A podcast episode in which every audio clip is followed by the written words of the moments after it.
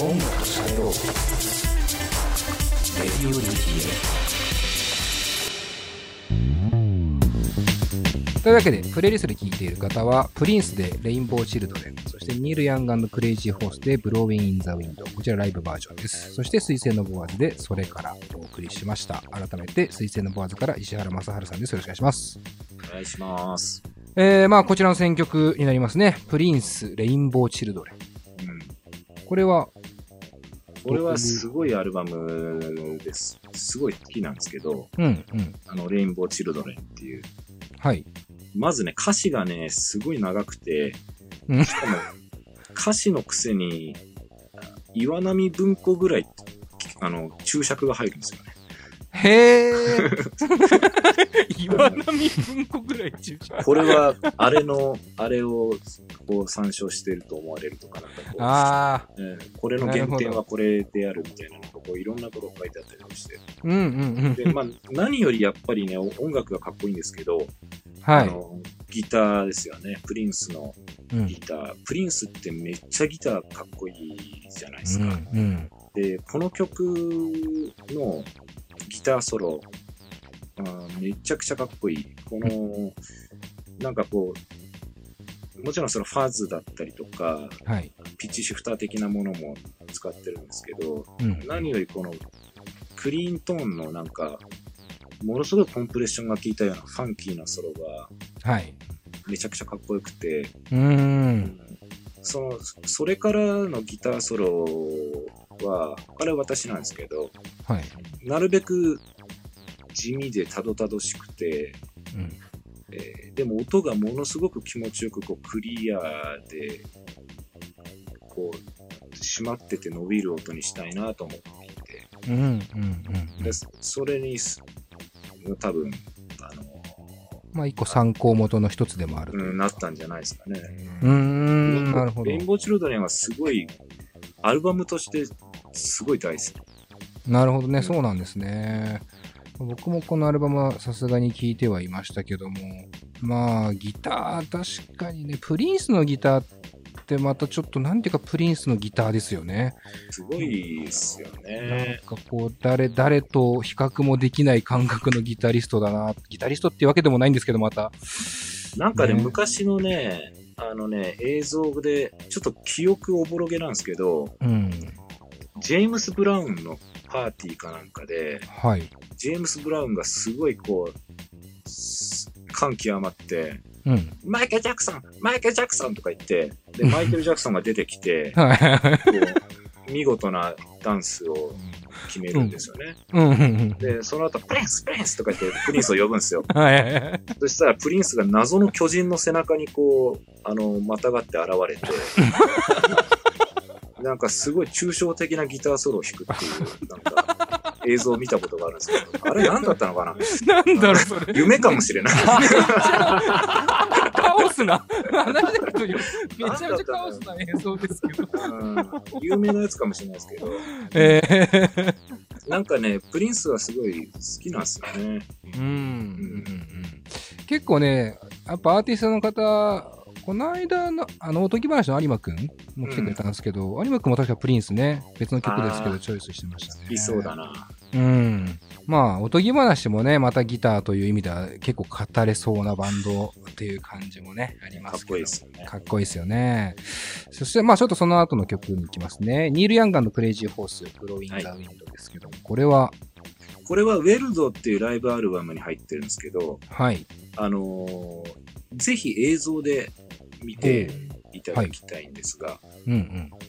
あの、凄まじいです。あの、なんかね、ちょうどね、ベトナム戦争かな？なんか、ま湾岸戦争かな？なんか、あの、その戦争に対する、なんかあれなのかな？うそん。の、一つのパフォーマンスみたいな意味合いもあるんでしょうけど、はいはい。このファズの主旋律、うんこれニール・ヤングが弾いてるんですけど、うんうんうん。すごいですよ。もう完全に五光が差しちゃってるっていうか。で、見てる観客の表情もね、なんかすさまじいものを目撃してしまったっていう顔をしてるんですよ、みんな。あなんかね、で、とっても単純なギターというか、シンプルなギターですけど、うん。その音と、なんかこう、あとはまあ、ボーカルのハーモニーと、このなんかね、ギターで主旋律をただ弾くだけっていう、この潔さと、潔さですね。うん。うーん、なるほど、なるほど。うんめちゃくちゃかっこいいですね。ニール・ヤング、今ちょうどね、僕も今映像、パソコン目の前にあるんで出してますけど、確かに、もう5個刺しちゃってるっすね。ここを刺しちゃってますね。うんこれはね、全ギタリスト必聴必見の、うん。うん、かっこいいっすね。めちゃめちゃ風も吹いてるわ。そうそう、めちゃめちゃこう、風を正面から受けてて、受けてますね。うんこのネルシャツのおじいちゃんがね、ネルシャツのおじいちゃんが、こう、うん正面から風を受けてるんです。確かに。これ映像見てほしいな。めっちゃかっこいいっすね。なんかね、その自分のギターの、なんかこう、ああ、これはかっこいいなっていう憧れの一つですよね。この、うん。何か、ニュぬっと出てきて、ファズをブツッと踏んで、うん。単純なメロディーをファズで弾くだだけなんですけど、うんうんうんなもう本当にとんでもないことが起こっているっていうか、うん。うん。なるほど。まあ、こう、水星のボアーズでの石原さんのギターというところも、じゃあこのニール・ヤングのこのギターの感覚、ニュッと出てきてファーズをパッと踏んで、とんでもないことが起こっている。まさにそういうところは、こう目指すところでもあるというか、うん、そうね、なんか、その、あんまり、その、ニール・ヤングがテクいことはやる人ではないですけど、うん。うん、かっこいいですよね。うーん。この曲、や、めちゃくちゃ、やばいですね、この映像。今ちょっと見ながら話しちゃってるけど、すごいな。いや、ぜぜひね、皆さん映像で、うん。初めて見たけど、これはすごい。ぜひ見てほしいですね。ちょっとここからはじゃあ、あのその水星のボアーズの、においてのというか、えーギターという楽器のポジションというかね、あの立ち位置について伺いたいなと思っているんですけども、どうなんすかね？アルバムももうこれ今回が何枚目になるんだ？これーズ5万円目です、5ね。枚目？こうファースト、それこそ出した頃と、うん。今っていうのは、なんだろう、感覚として変化はあったりするんですか？あーそれはね、毎回あるんですよ。うん。うん。最初はやっぱり3人だったんで、うん。3人でこう、3人でね、なんかこう、ファースト、セカンドのつ作ってた時は、作り方は、3人でまずこう、単純なパズルを作るんですね、最初に。うんその、ドラムとベースとギターで一つのリズムセクションに聞こえるようなうん。組み合わせの音を一つ考えるんですよ。なるほど。で、それを一晩中ずっとセッションして、こう、馴染ませていくみたいな。うん。それがファースト、セカンドの頃だったですね。うん。以前インタビューさせてもらった時は、その時期を多分修行というね、表現を多分してたような記憶があって。なんか鍛冶屋、鍛冶屋の仕事みたいなね。ひたすらこう叩いて鍛えるみたいな。うんうんうんうんうんで、その後、3枚目以降は、もう少しこう、ちょっとこう距離を置いてじゃないけど、うん。はい。うん、一歩引いたところから曲を書いてる感じがしますけど。うーん、なるほど。それは、こう、メンバーの変化とかうんっ。ていうのも、やっぱあるんですか？その影響としては。それもね、もちろんあるでしょうけど、うん。うーん。でも次何作りたいかの方が大きいかもしれないですね。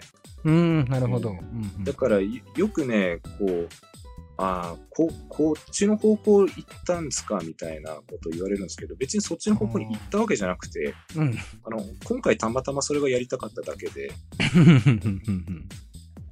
っていうか感じですね。なるほど。うん。あの、4枚目のリキッドレインボーの前に、その、うんメンバーが抜けて1人になっちゃって、うんで、新しいメンバーといやるってなった時に自分の中で、まあ、それまで、いわゆる、その、パソコンを中心とした制作みたいなことがうん。やってなかったんで、うん。うん。で、それでやり始めて、うん。で、打ち込みとかサンプリングみたいなうん。こととかも始めて、うん。で、それで4枚目、5枚目のアルバムを結構それを軸にして作った、ね、リキッドレインボーうん。3020、それからもそうですし、月面もそうですけど、はい。で、まあ月面をつ、月面が結構最後の方にできた曲なんですけど、うん。なるほど。で、なんかもう、ちょっと、い飽きたっていうか、結局ね、結局、楽器弾けないとダメだなと思って、うんうんうんうん。で、今ね、またちょっとね、楽器下手になっちゃって、それで。ああ、はいはい。あのーパソコン、卓録の方に向かいすぎちゃって、うん。楽器が下手になっちゃったんで、うんで、それで今ね、また練習してるんですけど。うん。なるほど。そういう流れなんですね。うんう。うんん。じゃあ今、一個あれですね。立ち返ってる感覚なんですね。なんていうか。うん。なんかもう、もういいかな、みたいな。うん、うん、で、今、どっちかっていうとギターを深掘りしたい感じですね。うん。うん、なるほど。となると、まあ、まあ次回作とかもいろいろ期待しちゃいますけど、また、またタイプの違うというか、うん。ものができそうな。ねうん。また違うでしょうね、多分ね。うんうんうんちなみにちょっとまあ話戻るようではあれなんですけど、もう 3, 3人の頃から4人になって、えっ、と、ギタリストがもう一人いるわけじゃないですか、高野くんというね。はい。このまあ自分以外のギタリストが入るっていうことで、こう石原さんっていうのは何をこう役割とかはやっぱりこうそれぞれあったんですか？自分のイメージの中で。いや、ないですよ、別に。うん。あ、そうなんだ。ただ、あまりに忙しすぎるから、もう一人ぐらいいてくれた方がいいかなっていう。それ忙しすぎるからっていうのは、プレイがというか。そうそう、ギター、ギター弾いて、サンプラー触って、歌ってとかってなると、忙しいでしょ。い。まあそうですね。ええそう、だから、もう一人ぐらい手がああるといいなって思ったっていう感じです。うんうんうんうん。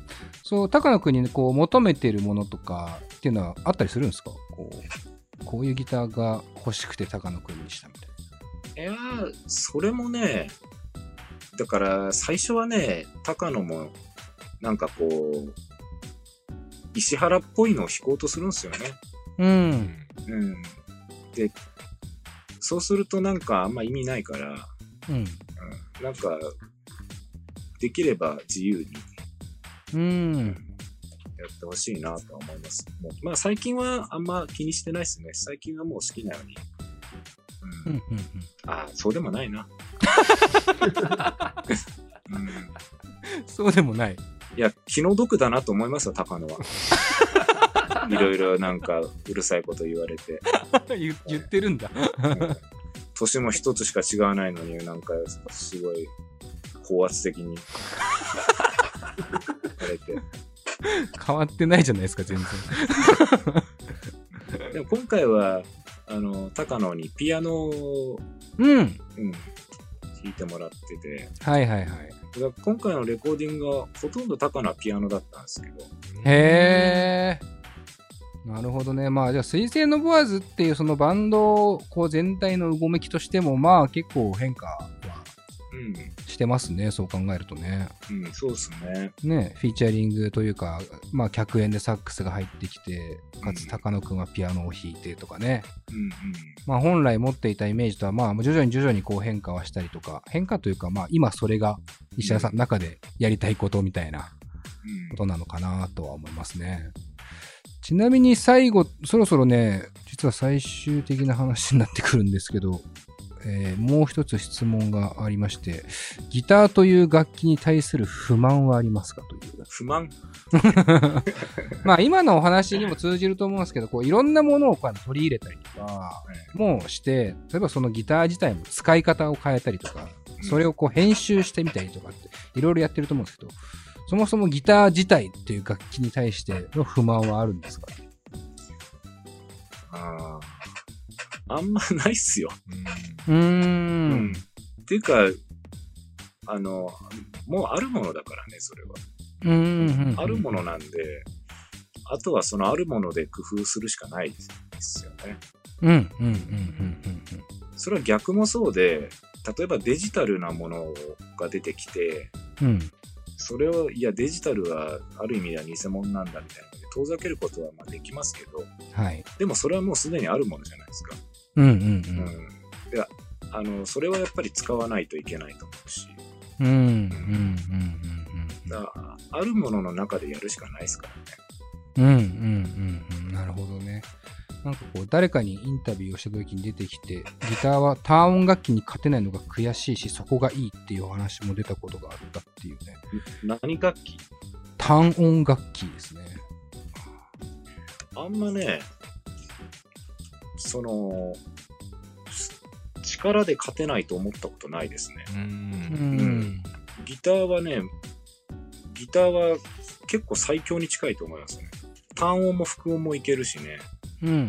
うん、で、シックスボイスであること、録録録音が最大は最大発音数であることっていうのも、うんあと人間の指の形のボイシングしかできないことっていうのも、まあもちろんそのチューニングを変えちゃえばなな別にできるんだけど、うん。うん。でもそういう制約があるっていうことが、なんかその独特な行動とか音の重ね方に、うん、なってく、つながってると思うんで、うん。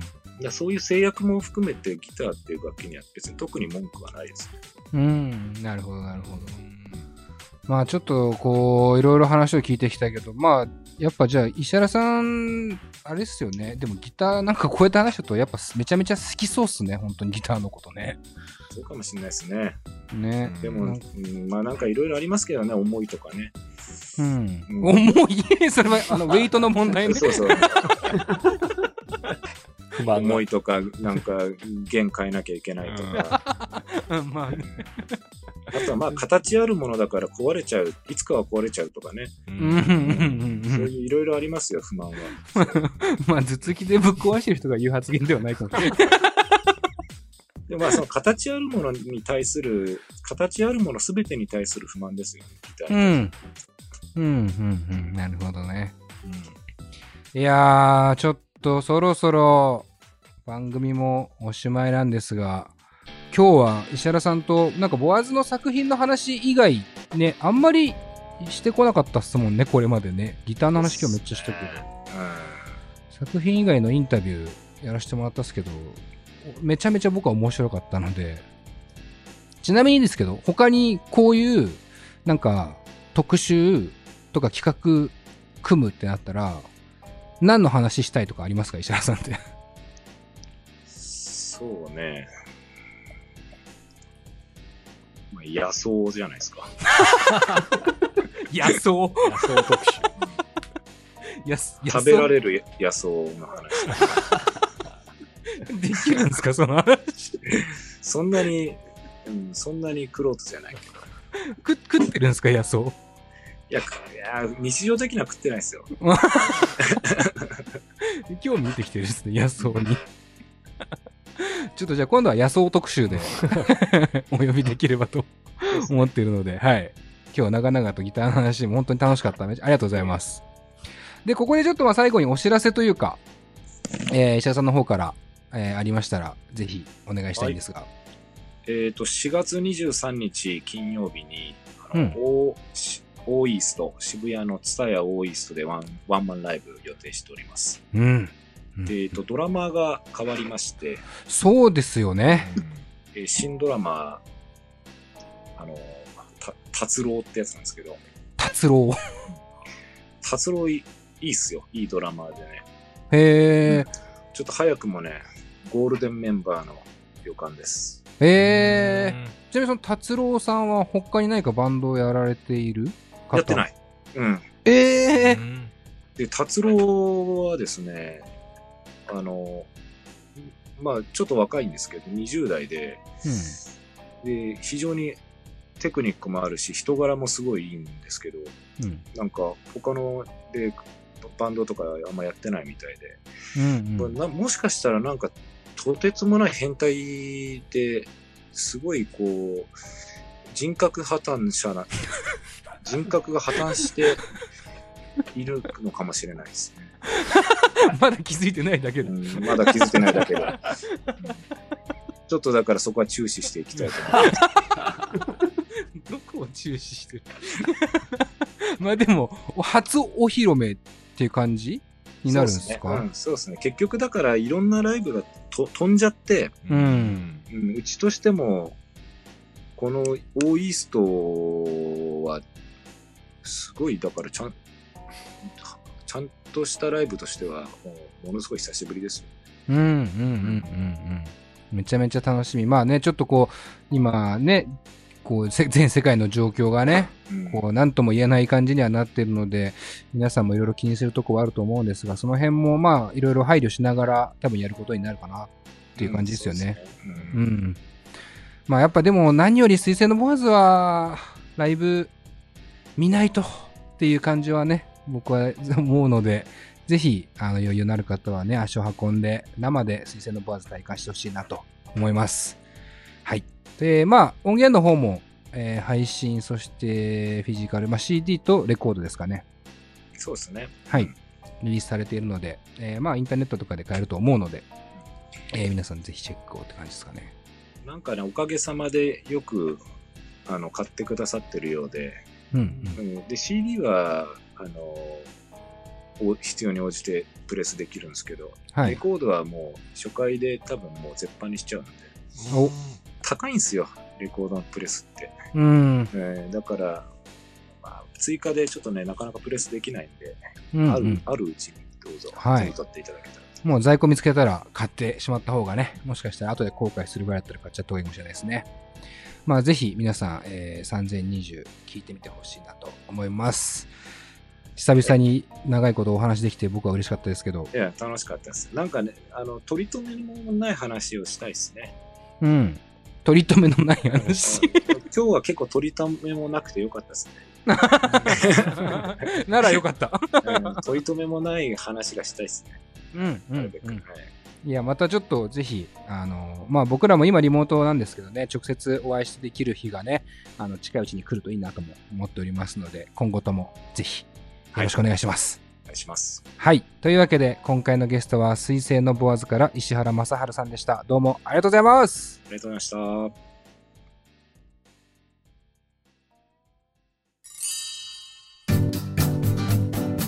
現在レディオ DTM では番組で流す CM スポットの枠を販売しております毎月3万件を超えるアクセス数がある音楽番組を使って効率的にイベントの告知や企業 PR などをしてみませんか？詳しくは番組サイト内の特設ページをご覧ください。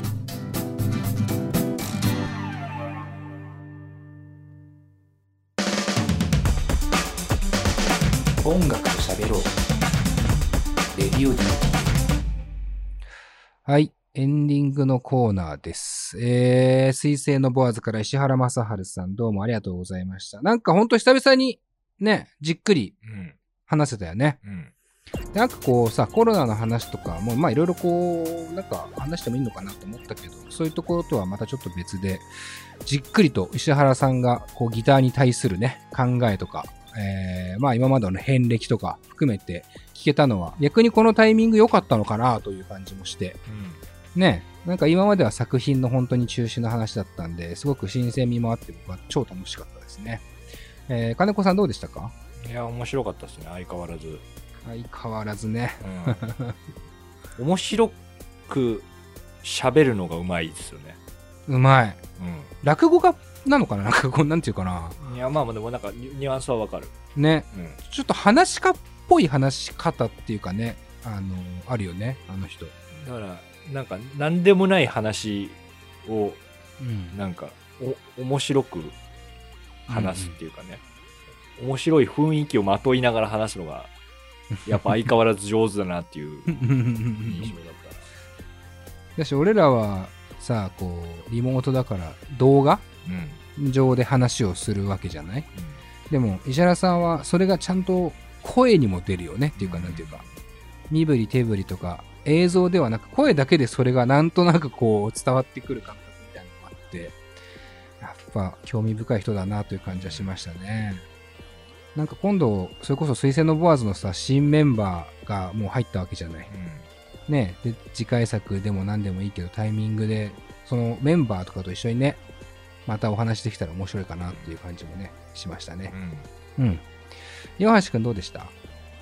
いや、なんかその、流行とか気にしちゃうっておっしゃってましたけど、うん。なんかそれでも、自分の作りたいものを淡々と作ってる感じがかっこよかったです、すごい。うんうんうんうんうん。そうね。だから流行を気にするっていうのと、流行にこう流されちゃうっていうのとはまたちょっと違う感じするよね。あうん。やっぱなんか、強靭な 筋肉を持ってして流行を気にしてる感じがあるっていうか、あ。やっぱね、その感じは石原さん変わらないですよね。ううんん。超かっこいい男だなと思いますもん。ああ、そうです。ね、いつ会っても、やっぱその印象は変わらないね。うん。いやー、本当に、えー楽しい時間でございました。えー、また来週お会いしましょう。ブルータスを皆さん、買うように。一家に一冊、ブルータスということでね。はい。えーぜひとも皆さん、記事もチェックして、今後のレディオ DTM も、またブルータス、ラジオ特集に乗れるように、えー応援をよろしくお願いしますね。はい。というわけでエンディング、えー曲一曲選曲したいなと思います。えー僕もちょっとギターというキーワードで、えー選曲させていただきました。えー女性のね、えーまあギターだけじゃないんですけど、この人はマルチインストゥルメンタリストというか、えー全部の楽器を自分で弾いちゃうような方で、えーこの曲紹介した後にね、これ動画も見てほしいです。あの、ニール・ヤングの動画もぜひ見てほしいんですけども、あの、ターシュ・スルタナの、えースイートダンディという曲を紹介します。えーこれもね、動画で見ると、彼女が何をしているのかね、あの、細かく見れる動画がありますので、ぜひともチェックしてみてください。えーそれでは来週お会いしましょう。佐藤直でした。